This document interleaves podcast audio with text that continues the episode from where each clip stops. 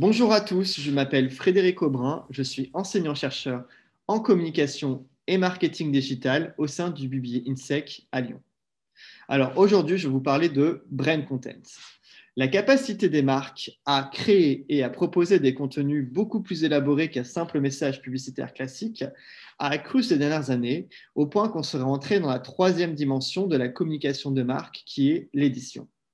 En effet, rappelez-vous, dans son premier stade, l'identification, l'objectif de la marque est d'être identifiée, qu'on la distingue de ses concurrents par l'intermédiaire de la création d'un nom, d'un logo euh, ou d'un positionnement fort. Et puis, dans son second stade, la valorisation, euh, l'objectif de la marque est alors d'être valorisée, euh, considérée, appréciée pour devenir alors une love brand. Et on utilise dans ce cas-là le levier de la pub, de la promotion et de la fidélisation.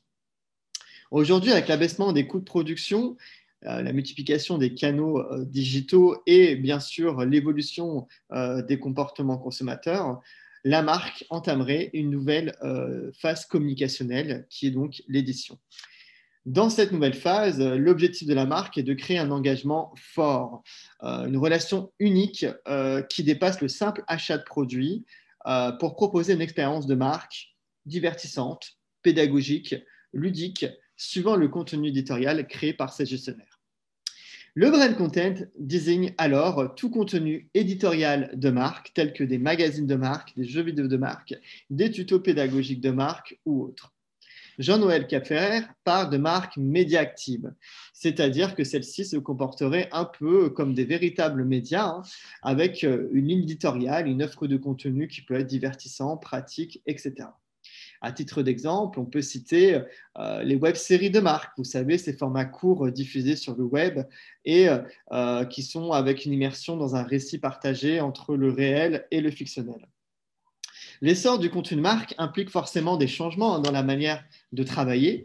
En effet, la création d'un spot publicitaire répond à des procédures bien standardisées et reproductibles, alors qu'au contraire, euh, concevoir et diffuser euh, du contenu répond euh, plutôt à une opération qui relève d'un prototype avec dispositif chaque fois inédit en fonction du genre et du support investi.